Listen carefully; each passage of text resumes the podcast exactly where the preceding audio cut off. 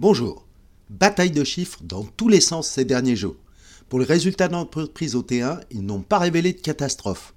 Il faut noter que les bonnes surprises comme Microsoft ou Meta sur le marché U S sont accueillies par des rebonds importants de l'ordre de plus dix pour cent. Alors qu'en Europe, les hausses consécutives aux annonces de dépassement de guidance sont ténues, de l'ordre de plus deux pour cent comme Deutsche Bank ou Carrefour.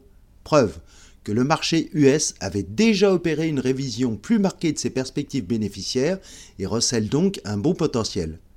Mais pour y aller, la clé des prochains jours sera la décision de la Fed, et là, attention à bien interpréter les statistiques économiques.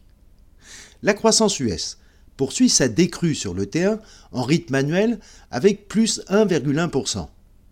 Cela militerait en faveur d'un changement rapide de politique de la Fed, d'une détente des taux d'intérêt afin d'éviter une entrée en récession. De surcroît, le spectre d'une crise bancaire est encore présent.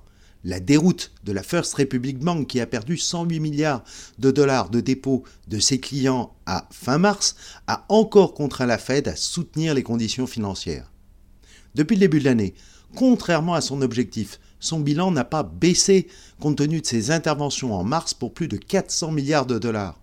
C'est une des raisons du recul cette semaine des taux longs dix ans à trois virgule quarante-cinq. La B C E n'a pas à faire face à ce début de bank run, contrairement à la banque suisse, mais attention aux semaines à venir. Cette éventualité rassure les marchés d'actions, car elle signifierait une réinjection de liquidités dans le circuit. Enfin, la décrue de la croissance U S est celle constatée sur le T un, c'est la croissance passée. Mais les indicateurs pour la suite ont, eux, évolué à la hausse. Par exemple, le P M I composite est passé à cinquante-trois virgule sept, avec pour la première fois depuis octobre dernier la composante manufacturière U S au-dessus de cinquante, à cinquante virgule quatre. Idem pour la zone euro, qui affiche aussi une faible croissance sur le T un, avec plus zéro virgule un, attention là c'est exprimé en rythme trimestriel, mais son P M I composite grimpe aussi à cinquante-quatre virgule quatre, malgré le retard affirmé de l'Allemagne, avec une activité manufacturière en retrait.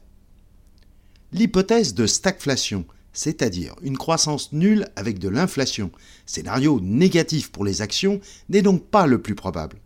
Surtout que l'inflation P C E, publiée ce vingt-huit avril par le Bureau of Economic Analysis, ne révèle pas de nouvelles surprises. Rappelons qu'elle concerne le mois de mars, publié environ quinze jours après l'indice dit inflation C P I du Bureau of Labor Statistics du même mois de mars. Ce décalage entre les deux chiffres s'explique par le calcul des pondérations qui prennent en compte pour l'inflation P C E les poids des différents biens et services dans le P I B. Donc, il faut d'abord calculer le P I B pour calculer l'inflation P C E. L'inflation P C E core, la plus importante, c'est-à-dire les prix des biens et services hors énergie, on sait que l'énergie a baissé, qui vient d'être publiée à quatre virgule six pour cent contre quatre virgule soixante-huit pour cent en février, n'est donc pas très différente de l'accord C P I connu le mois dernier. La Fed ne devrait donc pas relever ses taux de plus de zéro virgule vingt-cinq.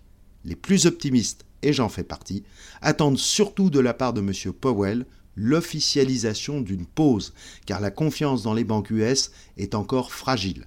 À la semaine prochaine.